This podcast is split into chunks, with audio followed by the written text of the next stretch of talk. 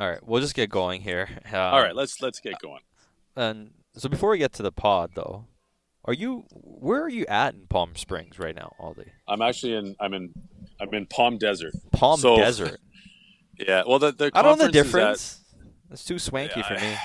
It's no, it's basically I'm in the older demographic area of the Coachella Valley. Oh, Um, Not where the but parties Nothing happen? to do with not Oh. to do with the Coachella Music Festival, which is not happening at this time of year. I'm here for a conference. But what's the the funny thing is, is that one of my one of my colleagues, uh, conference today. Three of us are here, and, and all of our sort of seminars ended at different times. So we all took different different Ubers back to our hotel, which is it's about ten minutes away from from the conference where the um, for the hotel where the conference is at. And when my colleague is on the way back, the Uber driver goes to her, Why are you staying here? This is for boring old people, this hotel. and no, the, the Uber driver was 67. So Oh. not only so yeah. wow. Uh, let's just say there's a lot of a lot of Q a lot of Q tips down here. A lot of Q-tips. I got you. I got you. I thought you were Yeah. gonna say a lot Yeah. of. No, never mind. What? No cuties, but I know that's not what you worry about. No, no. then and if they are if they are cute, I don't know. It's not my it's not my age range. I got you. It's not your It's, area of uh, expertise. I get you. I know. I No. know. Does Cam know what a Q-tip is? I don't know if he's used them enough. Only for no, you don't know what it is, Cam. Cam's just.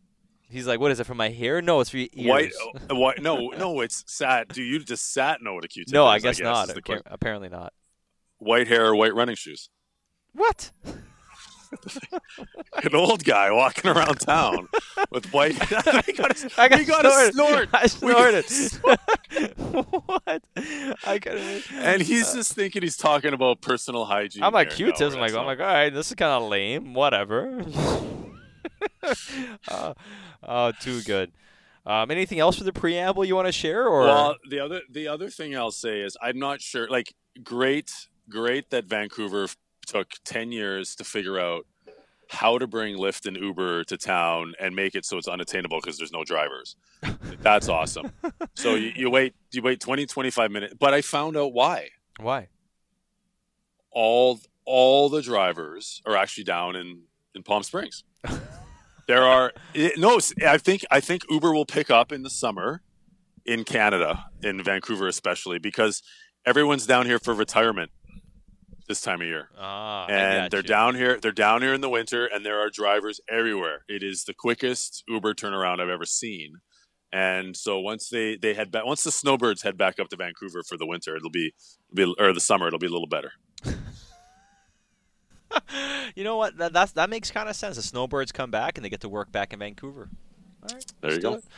All right, Aldi, you want to get going with the pod? I do. I've got a I've got a uh, margarita with my name on it waiting for me.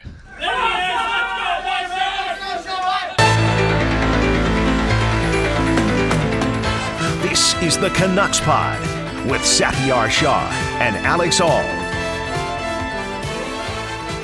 Welcome to this week's edition of the Canucks Pod. Satiar Shah with Alex Auld.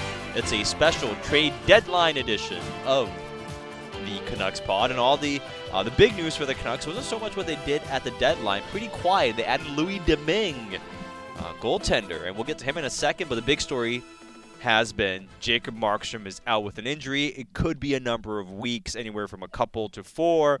Elliotte Friedman told us the Canucks are bracing for it being a month. Uh, Jim Benning told us that it could be three to four weeks. It is a knee injury, that much we know. Whether it's a meniscus or MCL, we're not quite sure on. But obviously, it is a tough bit of news. The Canucks losing their MVP for a number of weeks. Well, you're absolutely right. I mean, they're MVP and possibly a Vezina finalist. There's been talk about Jacob Markstrom for the Hart Trophy as the league MVP. Um, you know, whether that all actually would have materialized and come to fruition, who knows? But the point is how valuable he has been for the Vancouver Canucks, not just this year. I mean, the second half of last year, but especially this season, he has been lights out and really been cleaning up a lot of some of the miscues in defensive zone coverage, some of the issues that the Canucks have been having in terms of defending. He's been covering them up, and and he's every way you slice it. This guy's having a great season. So trying to go through that final push into the playoffs without him for you know a, a month ish, that's going to be really tough for the Canucks, and it'll be it'll be great to see and really interesting to see how Thatcher Demko responds and how he's able to handle it and shoulder the load.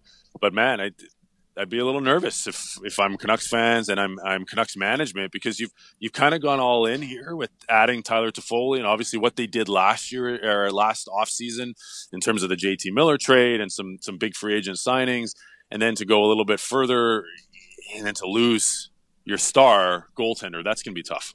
Well, it absolutely will be tough and that's a big challenge. And before we get into how the team can play in front of the goaltenders and Louis Domingue and what to expect from him and all that sort of stuff the challenge for Jacob Markstrom and it's difficult because you know we don't want to we want to be playing armchair doctors to come up with diagnosis and and what he has to go through to get to 100% and what he will play like ultimately when he does return.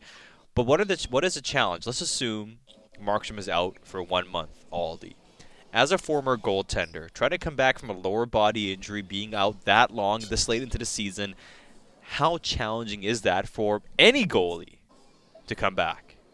It's hard. I mean, you, you got to look at it. And, and the whole reason you want to come back and play is because hopefully you're going into playoffs. And if the, if you go well in playoffs, you're going to be playing a lot of hockey, right? And, and if you're the starting goalie, you're going to be playing every game. So just just your just your energy level and, and how you can sustain your leg power and your your you know your cardio and your conditioning and all those things are difficult. And that goes beyond any pain management any swelling management any of that stuff any structural issues. Like like you said Sat, we we aren't 100% sure on what the what exactly the injury is, what the extent of it is, even what it is outside of the fact that it's, you know, we, we all think it's his knee, but we don't know what about his knee is the problem. So it's re- it is really hard to speculate. But when I think about it, even if we take out any of the mechanical or physical issues with the knee and that joint, beyond that, it's there's some level of rest that will go into it. So then there's some level of atrophy of the muscle. Things won't be as strong. You won't you won't be as as ready to go from a physical standpoint in terms of your leg strength and power, but also then it's your reads and your decision making and feeling that level of, of game readiness that's on top of being in game shape, but it's it's more about the mental side of things and being able to read the play and anticipate and all these things that Jacob Markstrom has had just incredible, made incredible strides in. It'll be it'll be difficult, and it's coming back at the most important time of year. And the reality is, he could be coming back at a time where it's like they need every win mm-hmm. in every game he plays, and that could be really difficult. There's there maybe there will be maybe there'll be some leeway, maybe there'll be a cushion, maybe there'll be some time for him to find his game, but it also could be the complete opposite, where it's like, what do we do? Play Markstrom tomorrow, who hasn't played in a month, or play Demko, who's who's played okay? And and again, total hypothesis maybe that's not the situation. We're guessing about it, but that could be the reality, and that's a big challenge. Well, it is going to be a big challenge, and you know, th- th- there's a number of factors I go into when Jacob Markstrom comes back, and the reality is, if the Canucks don't get better defensively, and to their credit, that game against Minnesota was a step in the right direction. Limited scoring chances against against the Boston Bruins. They gave up good volume of shots, but they were very good at limiting high danger scoring chances. They won the scoring chance differential. They kept it to the outside mostly. So systematically, the Canucks still have to get a lot better. But for Jacob Markstrom to come back and still be at that high level, I would say he would have to, at the very least, approximate 90%, 95% of what he's been like, as if the Canucks play pretty much the way they have so far this season, right? I mean, you know, you're not going to get the same overall team performance if Markstrom's coming in at, say, 80% of his uh, ability. No, you, you need him at that time of year. You need him as, as close to, if not playing at, his his high capacity most games. I mean that that's the reality. You don't get anywhere in this in this league, especially at that time of year, without good goaltending. And, and sometimes the requirement is is phenomenal goaltending. Right? You need great goaltending to be successful in the playoffs. You need that timely save. You need you need a goalie who can steal you a game. Maybe you don't have any business winning. That's what Markstrom's shown he can do this year. But coming off an injury, it's it's a whole nother ball game. And so there's there's this whole aspect of, of Jacob Markstrom and it being a tough tough situation for him and that it, it's a it's a contract year. He's played so well. I don't know. Like, it's did something happen that it was like a an acute injury where it was like an impact that occurred, or is this something that's been creeping up on him? Like, it's it, there's so much unknown. It's really difficult to speculate. But I look at it coming out of this injury, it's going to be tough. It's going to be something that they, he needs to manage. But I will say this: if anyone can do it, when we, we've seen the way that Jacob Markstrom has applied what Ian Clark has been showing him and the way he is just his his development path in the last year and a half, two years is astronomical. How he's improved. If anyone can manage this situation, it's th- those two guys together, Jacob Markstrom and Ian Clark, putting their heads together, having a plan, coming out of this, and and there's also a possible plus to it that Markstrom mentally will be fresh. He'll mentally be rested. And when you think of, and it's it's been a long time since we've talked about this because of the extremely high level that Markstrom has been playing at. You think of the mental toll of this season with the passing of his father and all the way the season started and his off season would have went due to everything surrounding uh, such a serious illness. Maybe, just maybe, taking a step back and, and almost a, just a chance to regenerate mentally could be a positive, especially if that then turns around into an extended playoff run where the goaltender hasn't been scratching and clawing at every point through through the end of February and into March. Instead, he's been he's been being able to be mentally fresh. Again, not an ideal scenario, but I'm looking for some silver linings here. Yeah, and we'll get to Thatcher Demko, the opportunity and what the Canucks can do as a team, because I know you've had some good thoughts about how defensively the Canucks can be more in in tune with their coverage. But you've also had the experience of playing a season with a knee injury. And, you know, again, there is reports out there that it could be a meniscus injury, but we don't know for sure yet because there's no confirmation. But you played through an injury like that, and can you kind of walk us through the challenge of playing through it and where you were at in your ability when you had to go through it?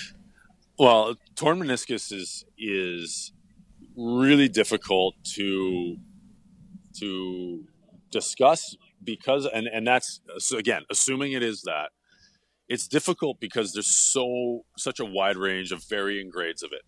Um, essentially, the meniscus is the cushioning. It's it's almost like imagine there's like the little Asics gel out of your Asics gel running shoes that used to rock in the '90s. Sat you take that little gel pad out, and that's that's in your that's in your uh, your knee joint. And there's there's two of them. There's one on either side, the medial and the lateral, and those are in there and they're the shock absorbers for the knee. They're also like they're nice cartilage so that the knee joint can bend smoothly and all those things. Well, anyone that knows anything about the way the knee is supposed to be bent and then watches an NHL goaltender do his thing in the butterfly, you're like, that's awkward. Mm. That's not normal. That's yeah. not the way you're supposed to move.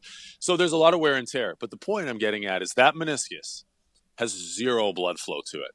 So it actually doesn't heal there's no healing of the meniscus. What there is is there is time in terms of pain management and swelling reduction. Maybe your body normalizes the irritation that's caused from the tear. And what you hope is that the tear isn't big enough. Like the tear could be a tiny little tear that does nothing other than cause some swelling and some pain or it could be a flap that's basically out there just flapping in the breeze and can actually get stuck outside of the knee joint and lock your knee and that obviously is a mechanical issue that you need to have some sort of uh, a scope in there. And all they do is they cut that piece off. They just slice it off they trim it back and they try to polish it up as best they can so that it's not in the way and there's no friction and it, it's clean. And there are and especially if there's loose bodies in there that's another issue because the loose body is really inconsistent and unpredictable because it moves around throughout the knee joint. Sometimes it doesn't bother you. Sometimes it does. Sometimes it gets in there and again can cause that locking mechanism to occur. So what you have here though is the the fact that there's no blood flow is this inability to heal it. And that's why over time they've come up with the best procedure to go in and just essentially slice it off through a scope. And then it comes down to all right we're just we're just healing the wound which is very minimal through a scope. It's basically a couple of puncture wounds.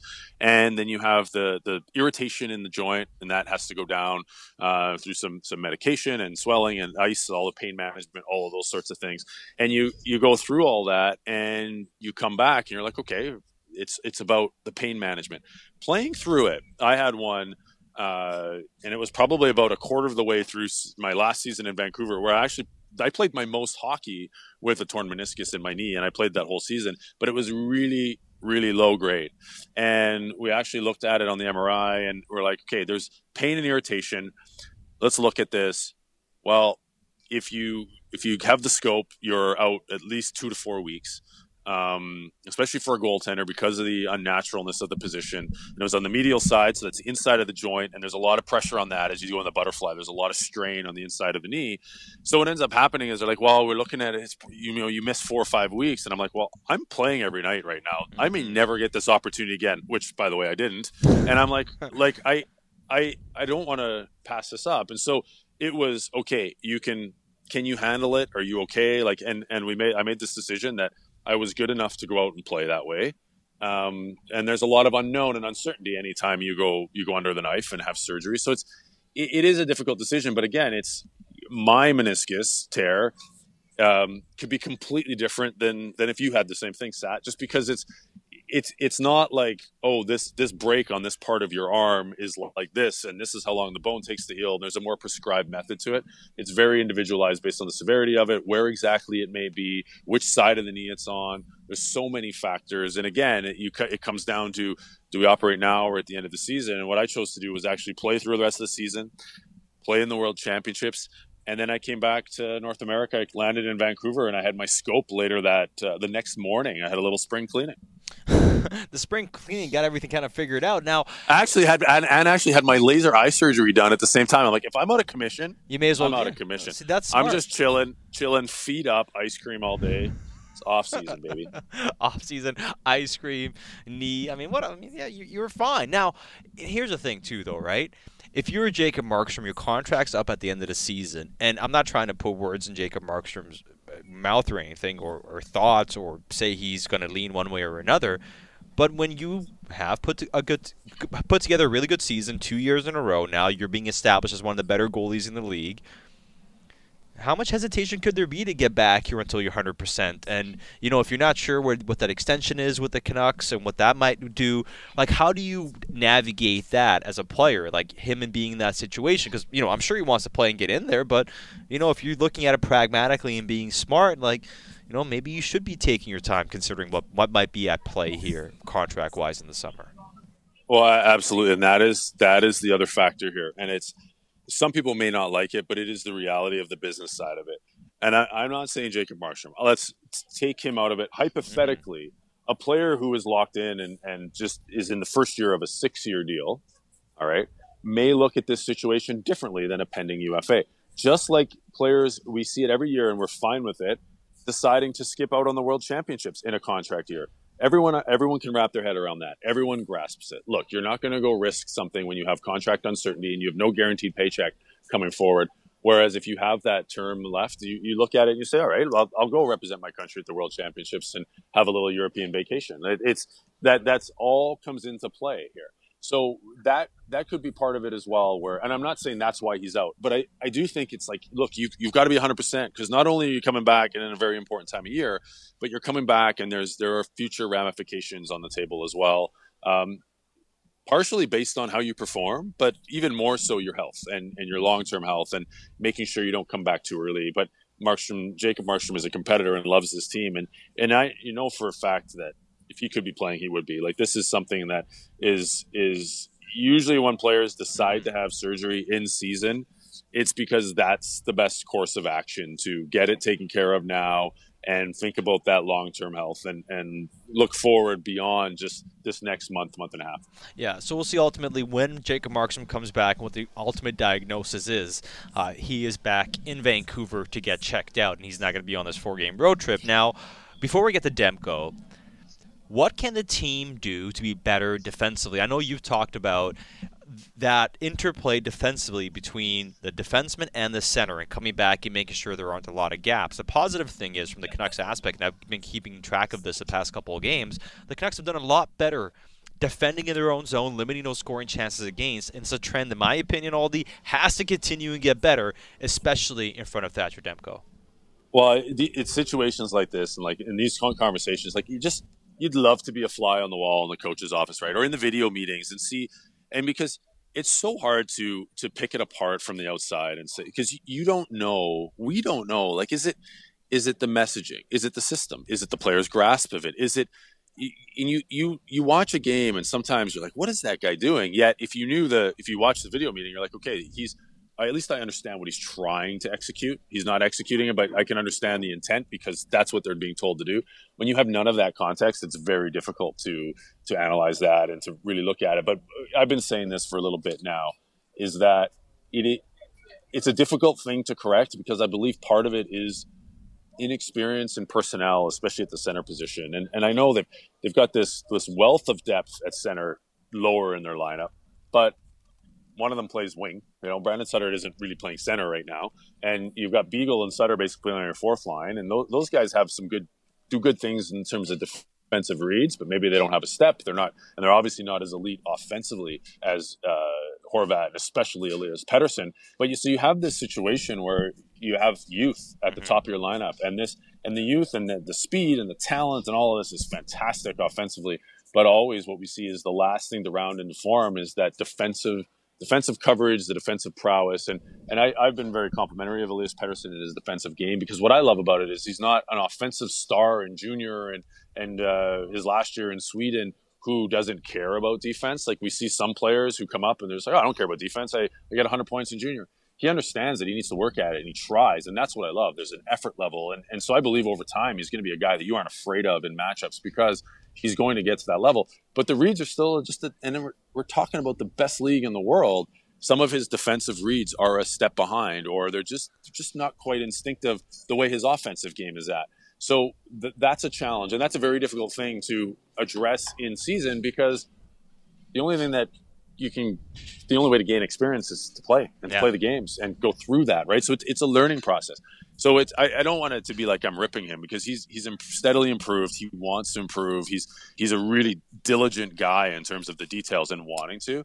But at the same time, that's that's a reality of what's going on. But what I've seen from the Vancouver Canucks in the last couple of years, when they're at their best defensively, they are a little bit tighter defensively. They're yeah. closer. Their their support is closer.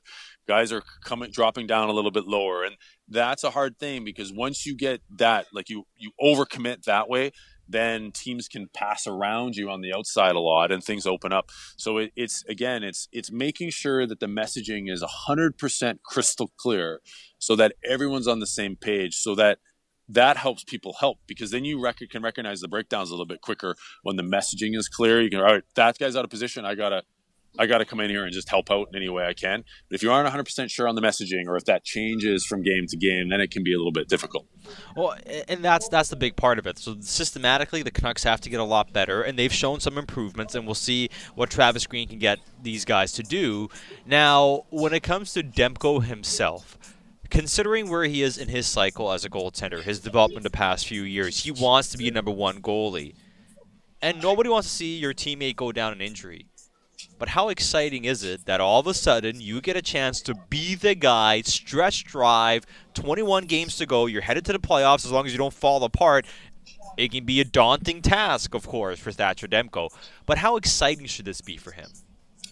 Well, it, it, it'll be really exciting. He's going to say all the right things. Look, like you like you said, no one wants to see a teammate go down, and for the most part, no one wants to get that opportunity from an injury. Yet that's sort of the reality of goaltending. I mean, think back throughout the years of all these guys who've emerged as great goaltenders. It's it's you get the chance through someone else's misfortune. Very few goaltenders are just drafted, start playing, and don't get their chance from something else happening, right? And, that, and that's that's just the way it goes. So the one the one thing I do like about it is that Thatcher Demko, some some goaltenders, and this could have been the reality, right?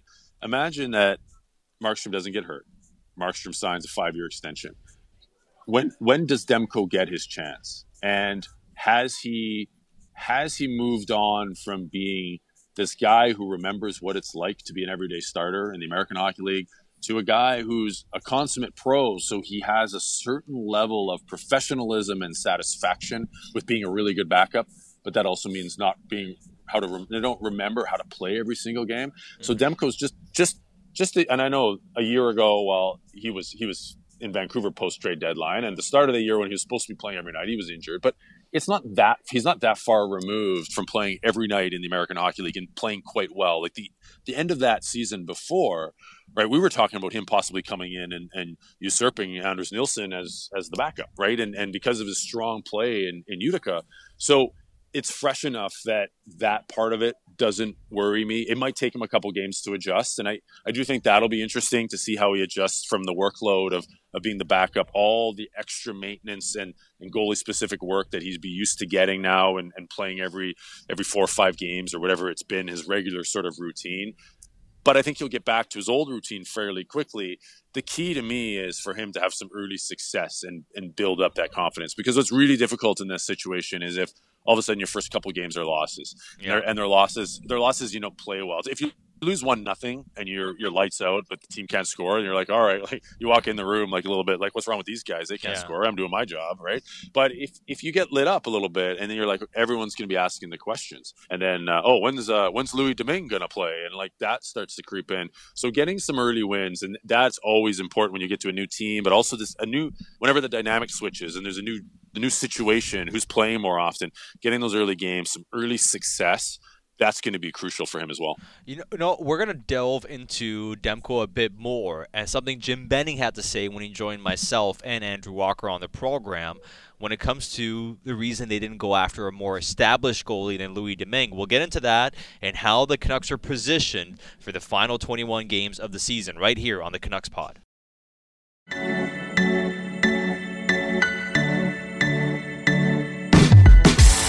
Welcome back to the Canucks Pod. Satiar Shah with Alex Auld here on Sportsnet 650 and Aldi. Uh, continuing on this discussion about Thatcher Demko and how he can be positioned to essentially carve out a future, a longer future for himself here in Vancouver. As much as we don't know what's going to happen with Markstrom's contract situation, I know the Canucks want to keep him, he wants to stay, but the money has to be worked out. There's opportunity here for for Demko to show that maybe he can be the guy and perhaps he can run with this a bit and he can bring his overall value up, which also brings up the value of him as a trade chip if the Canucks want to move him, if they keep Markstrom. A lot of positives here. Also the negative of if you can't hold on to the job, you can fall out of the playoff race. But when it comes to something Jim Benning said I thought was interesting, we asked him, did you consider going after a higher end goalie, a guy who is more established and has a better track record than Louis Domingue? And it was interesting what he said. Vancouver Canucks general manager Jim Benning joins us on the program Sportsnet 650. It's Andrew Walker and Satiar Shah. And I know you mentioned Louis Domingue comes with some experience, and you mentioned in the press conference that your goalie guys, uh, like Ian Clark, like him as well, and he's you know near the top of the list of guys you went after. And I know you can't get into names for other players. Did you consider going after an even more established goalie that could have been on the market? we talked about it. Um, you know, I think one of the things was like we feel confident in Thatcher, and we want to give him this opportunity. Um, you know, maybe you know we talked about if you know we were to go and get somebody more established. Uh, that you know we didn't want Thatcher looking over his shoulder. Like this is his time now to to run with it and you know see what he can do. And we've seen other young goalies throughout the league this year step in and you know be really good. What do you make of that quote from Jim Benning when asked about why not going after a more established goalie?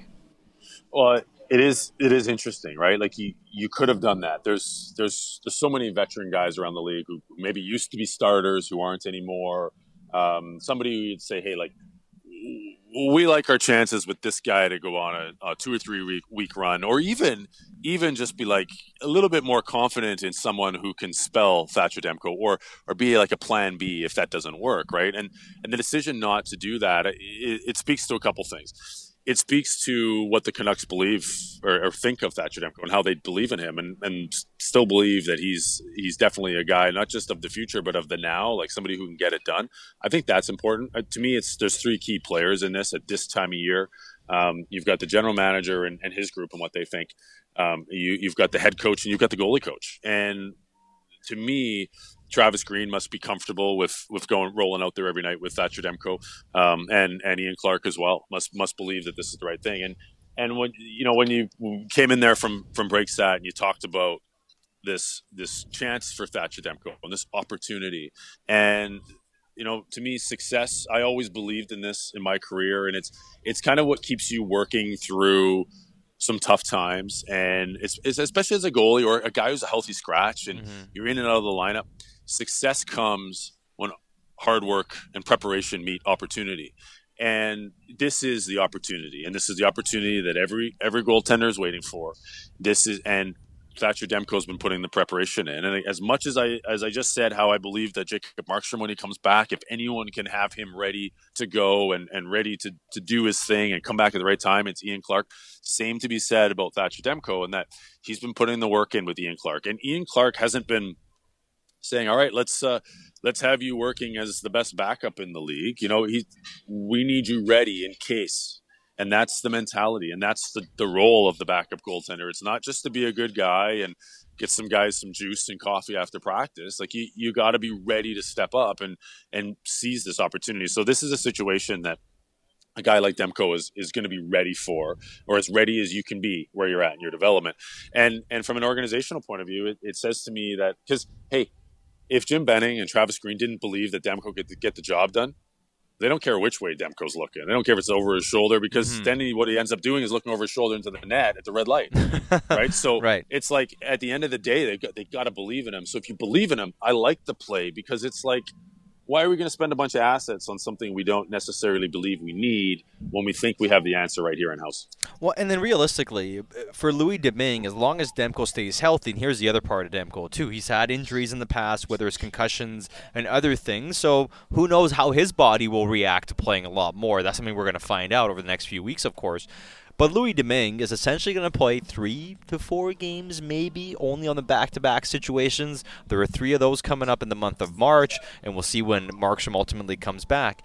But I'll also say, I'll also say, if if he plays that many games, that's probably a good sign. Yeah, no, it is. Because it's true. If if if the team is if the team needs every win, they they may have to decide to go to Demko more often, right? And so if if he plays that many times, you may look let, may look at it and say hey, that's positive because it means they built up some comfort.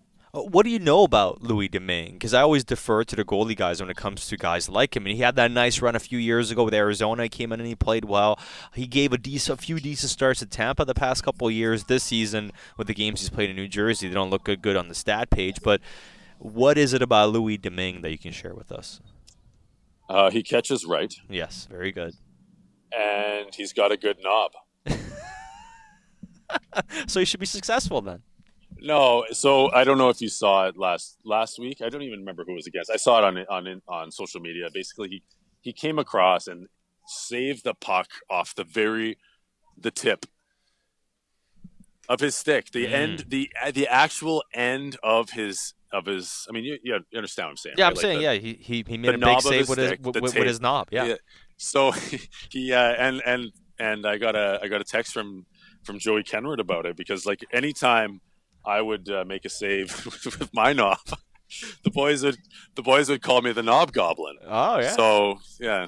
Anyway, anyway, anyway. So that's that's obviously a little joke, it, but it was it was legit. I'm trying not to laugh to make this too obvious. Legit, legit, legit luck save. He wasn't even looking, and it, and it, but it was yeah. he, the end of his stick literally knocked the puck out of the air. It wasn't like it hit the shaft of his stick. He just like he poked it with the end. But anyway, um, I don't think this part will actually live on radio. This will be per pod only. this is this is only this is only available on the podcast version. The, the knob pod.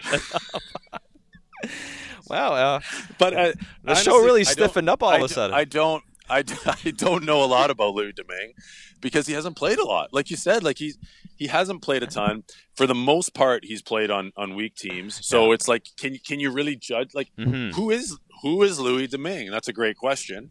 Uh, maybe Brendan Batchelor will have to do a feature on him, and we'll figure it out. Because at the end of the day, he's either been on the best team or the worst teams. Mm-hmm. And so, can we can we get an accurate read of of who he is and and what he's up to and what he's doing with his uh, well, and, and here's the other part of that question, uh, Aldi. I mean, he has played 138 NHL games. Save percentage over that time is 904. So he's meeting that, you know, replacement level goalie baseline. So it's not like a guy that's yep. literally just just garbage who's never been able to play in the National Hockey League. But how much can Ian Clark do in a short period of time to maybe get the best out of Louis Domingue? Is that even possible? Well, that's that's the other thing is is that did did Ian Clark have any? Apparently, yes. So apparently, so, uh, Jim Benning mentioned that uh, he's a guy that was on the list that we are going after goalie wise, and a guy that Ian Clark does like. Well, then then at the end of the day, I, I, would say probably the initial start is, especially at this time of year, there's going to be no drastic changes. It's going to be about building a comfortable uh, rhythm and a comfortable sort of repetition and structure to his day to day and making him feel good and building up his confidence. And, and Sat, you and I talk about this all the time, how important confidence is. So yeah. that right there, like you said, like he's, you know, I, I say he hasn't played a ton. The, he's he's played enough and he's he's been around enough that he's going to be able to handle the moment. It's not going to be something that's that's crippling to him or like, oh, who is this guy? He's so inexperienced. But he's but I, I think to me, it's the question mark is around like what's who's the real Louis Domingue because of the fact he's played on these extreme polar opposite teams, really good or really bad. But I I, I would say that Ian Clark's going to look to just clean up what's the what's the low hanging fruit, right? What what's something that we can what's the biggest impact with the least amount of work, least amount of change, and it also can't be something that rocks the foundation and core of who he is as a goaltender. So it's like, all right, it takes me a couple of weeks of equilibrium to get everything back going, right? Because I'm I'm kind of thrown off kilter by these changes. It's got to be something that fits the structure of his game. I would say it's it's going to come down to movement. Is the, that's the first thing I would attack on him as almost any goalie. Improve the skating, improve the tracking, visual attachment, so important. And again, comes back to the strength of the goalie coach position in this organization. Yeah. If any if anyone can do it, if anyone can make it better, it's going to be Ian Clark. And that's what they have to lean on that institutional strength, the goalie position, having a guy like Ian Clark getting the best out of, out of their netminders. So something to keep a very close eye on. And certainly they'll need Domingue to be at least okay in the games that he does get in. Canucks have 21 games remaining on the season now, Aldi. And the positive thing is they have 72 points. For them to make the playoffs, they get to 93, 94 points. That's essentially picking up 21 or 22 points out of a possible 40, 44 on the table. So if I'm looking at that, or 42 on the table, looking at that as being the case, Canucks just have to be essentially 500 to get in. So I still feel pretty good about the Canucks' chances getting into the playoffs because they have to essentially crater. And even though Markstrom is out, do you feel like the Canucks can at least hold their own here? I, I do. I, I think that they're they're positioned well. I think they have enough enough high end talent at, you know Pe- Pettersson and Hughes, provided their energy level and their production stays up there, and and the fact that they're such special players and so gifted, those guys are difference makers. I guess the one wild card in all of this, and I'm, forgive me, guy, I don't have the schedule in front of me. Like I, I don't know exactly who they play out the rest of the way. But I think the big wild card in all this is traditionally the number of, of conference and division games late in the season.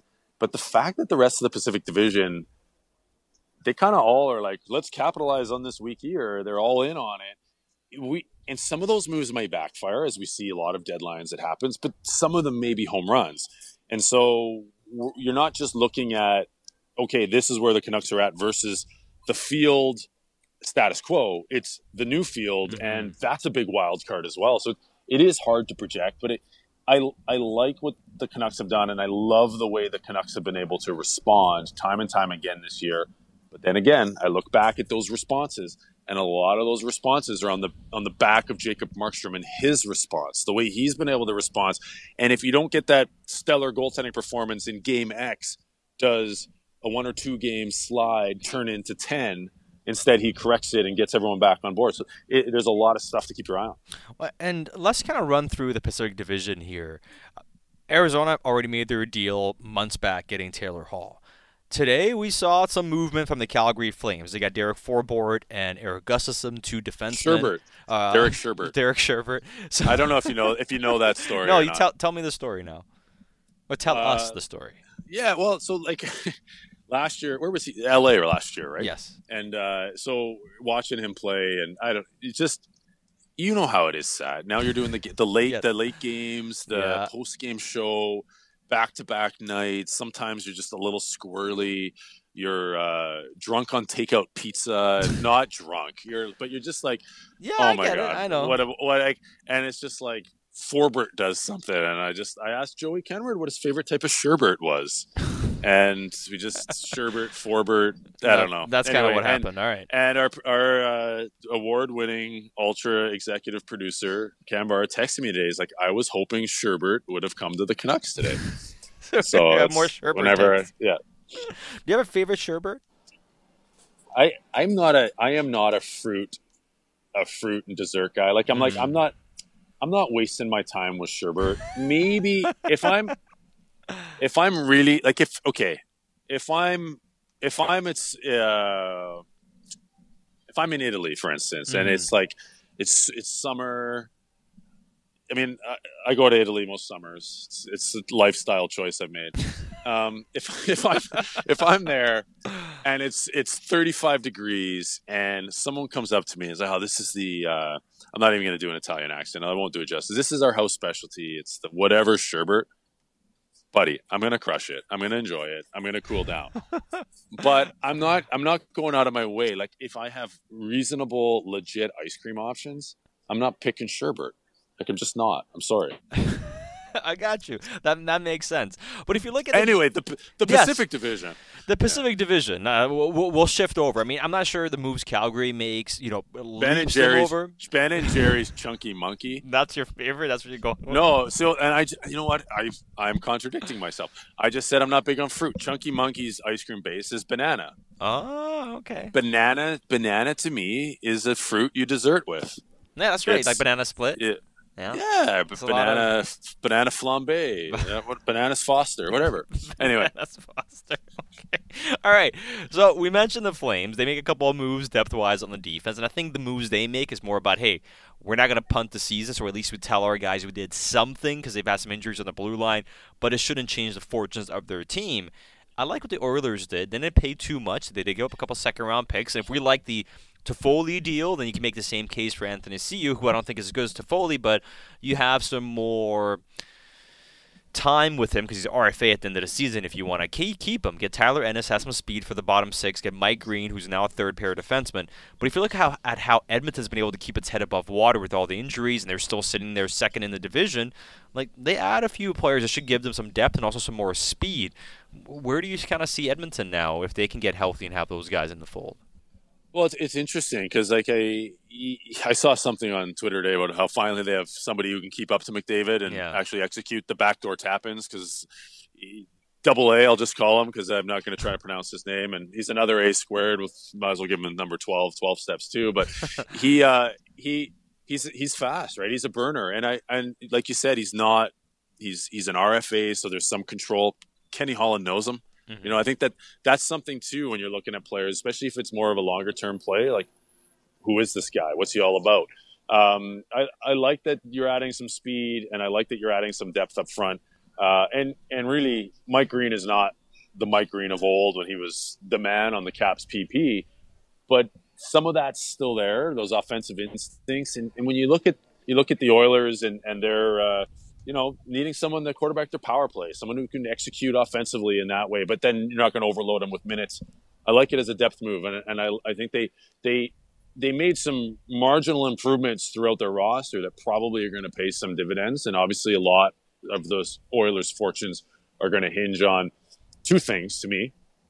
Well, three really, but it's it's the play of their top players. So those two players and McDavid, and then obviously Draisaitl, and does he continue to carry the load, and can he keep going, and then goaltending.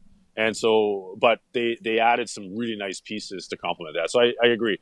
The the Flames are more depth. Okay, we we need D in case we have some sort of good run.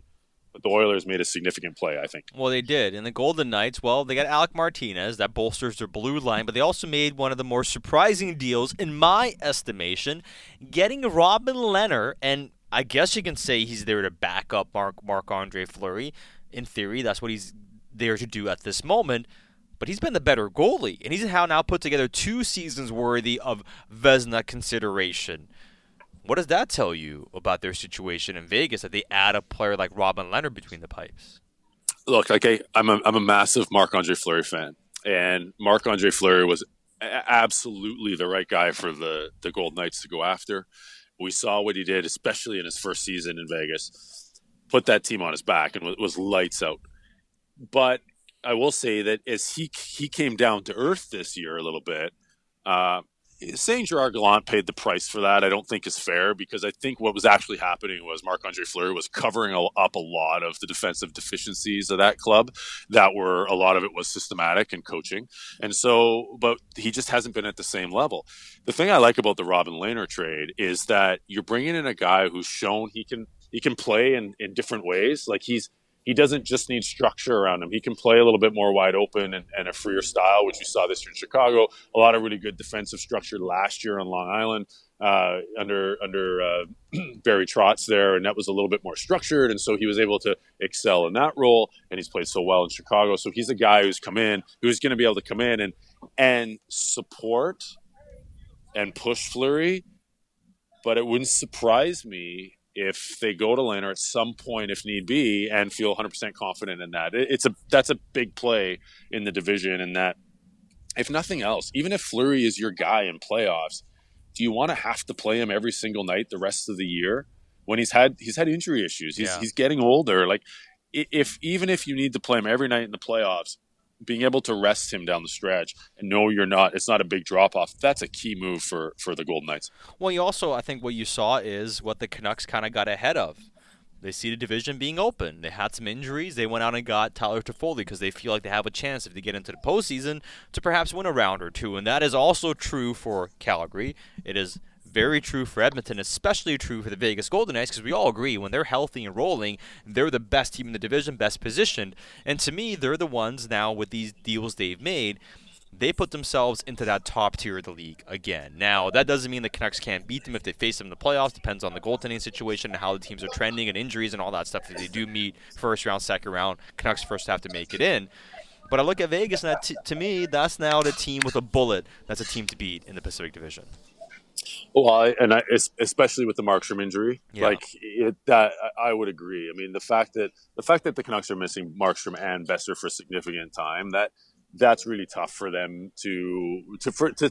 They can do it, but to say, "Hey, they're the favorite," that's that's a difficult situation, right? To put on them. And you're right. I, I think the fact they're going to have they're going to be able to roll out two guys in net.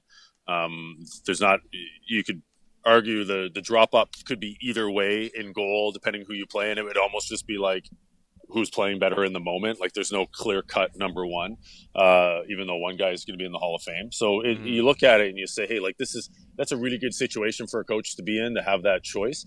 Um, and so I agree. And and you look at their top six when they're healthy. That top six is best in the division, best in the conference, best in the league. I mean, they're pretty elites in terms of their their top end guys. I know they're not they're not all necessarily producing at the level they're capable of, but they've also shown that they're a group, and it, it's something we talk about every year. And anytime you do playoff predictions, you're like, "Oh, this this team had a good run last year or a couple years ago, so they're playoff proven. Let's pick them." But you almost always give the edge to the proven team, and you still have that that up front with the Vegas Golden Knights, where you have a group who there's some guys who've been there, done that, and, and that's something you can you can believe in.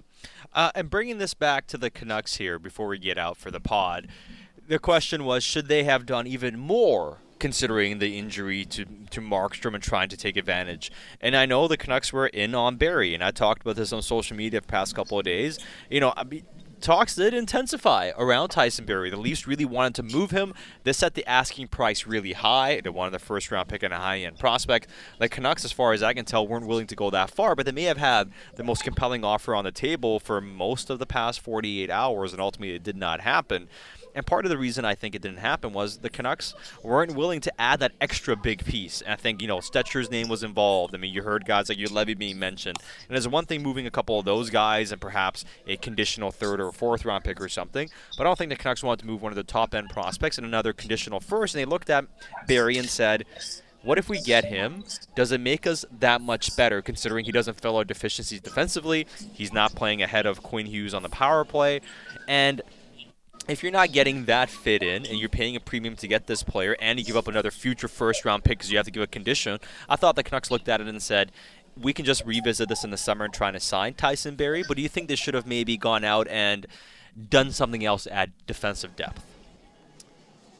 I, you know, it's it's to me, it, it is really interesting the decisions because I walk it back even further. I'm like, so if if Markstrom's injuries last week, do you still make the Toffoli deal?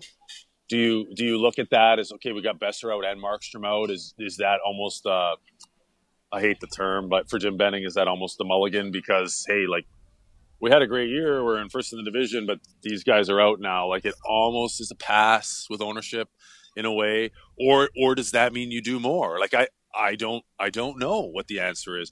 What I what I would say is I I get the idea of not wanting to go all in on Tyson Barrie, considering what they've already given up in Mhm. previous deals. If if if the if the Canucks were sitting where they're at and they hadn't hadn't done what they did with JT Miller and even Tyler Toffoli the week before and Barrie's available, maybe maybe you well you have more of those assets, so they're they're less valuable to you because you have more of them, right? It's it's Mhm. supply and demand, so you're you're more willing to move one of them.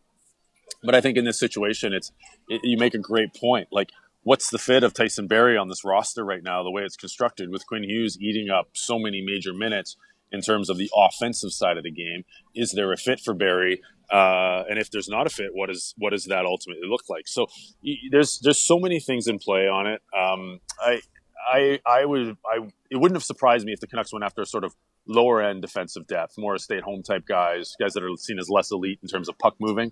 But it's it's such a it's such a difficult thing this time of year. There are so many moving parts, and then the cap implications that the Canucks have. They have this money hanging over their head that you know, in terms of anything that's beyond this year, and beyond a rental, they got some stuff to manage before they can take on anything that's longer term. But again, as far as defensemen go, it wouldn't have surprised me if they would have went after a, a more defensive guy, uh, just to kind of upgrade the bottom or push, you know, maybe slot guys a little bit differently.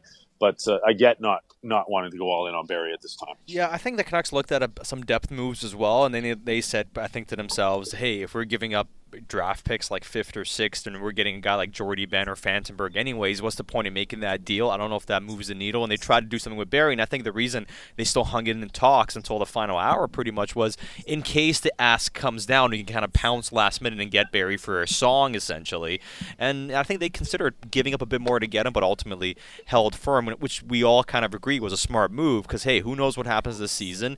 Maybe you clear some money. Maybe you don't want to sign Tanev. And then this summer, when Barrie's a free agent, you can approach him then and sign him and, and make some other moves. But all the uh, a very interesting trade deadline. A lot has happened. Uh, you and I had to put together a trade deadline emergency version of the Canucks. So the, the, one the one thing I would say about the the it, that's interesting. The point you made about the timing. I know you I know you want to get out of there, but one thing I would say is that you know it's interesting that you, you hang around on Barrie to see if you know, yeah. it's almost calling the calling the Leafs bluff a little bit, mm-hmm. right? Like you get from the Leafs point of view only wanting to do it for a really good deal because they're still as as disastrous as things look, they're they're still in a mix and there's still a season to be played. But you as if you're the Canucks, you're like, okay, will that will that price drop? Because maybe the Leafs are really desperate to get out. They just are playing a little bit of hardball. But then on the flip side, it, I did like that the Canucks were like, and, and Jim Benning admitted this, and I'd kind of heard this previous, is that they were looking at Toffoli. He was a guy they targeted, a guy they wanted, and they were like, let's get out in front of this mm-hmm. because we feel the price will go up. And when you look at the prices on some of these guys, it probably would have, right? So they they were able to save a little bit of money, uh, and I say money in, in my uh, great radio air quotes because it's you know what assets you're giving up. Just because they got out of it a little bit earlier because maybe his price would have been driven up at the deadline, and then you you play the the reverse on that hoping hoping for a last minute uh, bit of a break on someone. And if it works, we'll take it. If not, we're not desperate to do it. And, and that's the way Jim handled it. Yeah, and uh, from what we heard when it came to the Toronto Maple Leafs, Elliotte Friedman essentially said the Leafs set their price high and they didn't get anything close to it, and they weren't willing to take a lot less because if they take a lot less now, it hurts their future bargaining positions because teams know, well, hey, it doesn't matter what they ask for. Wait them out. Eventually, you, you'll get yeah. your way. So the Canucks waited around to see if they can get Tyson Barrie cheaper, and obviously the Leafs didn't allow the price to get down too much. But any more any more final thoughts here, Aldi, before we close well, this week's would, edition? All I would say is a special uh, special thank you to Craig MacEwen. He sent me down to Palm Springs on assignment, cover trade deadline from here. Disappointingly enough, there's there's it's there's nothing nothing to report on the streets of Palm Springs and Palm Desert and all through the Coachella Valley. There, this trade deadline talk is very quiet here. Very quiet there. Well, we had to have yeah. you down there just in case something would uh, percolate from, uh, you know, Palm Desert, but it didn't. So uh, enjoy your stay the rest of the way. All right, thanks a lot, buddy, and we'll be uh, we'll be talking to you soon. We'll talk again very soon. Thanks for listening to this week's edition of the Canucks Pod. Satiar Shah, Alex Auld on Sportsnet 650. Your brother isn't thinking at all, honey. But I admire his guts.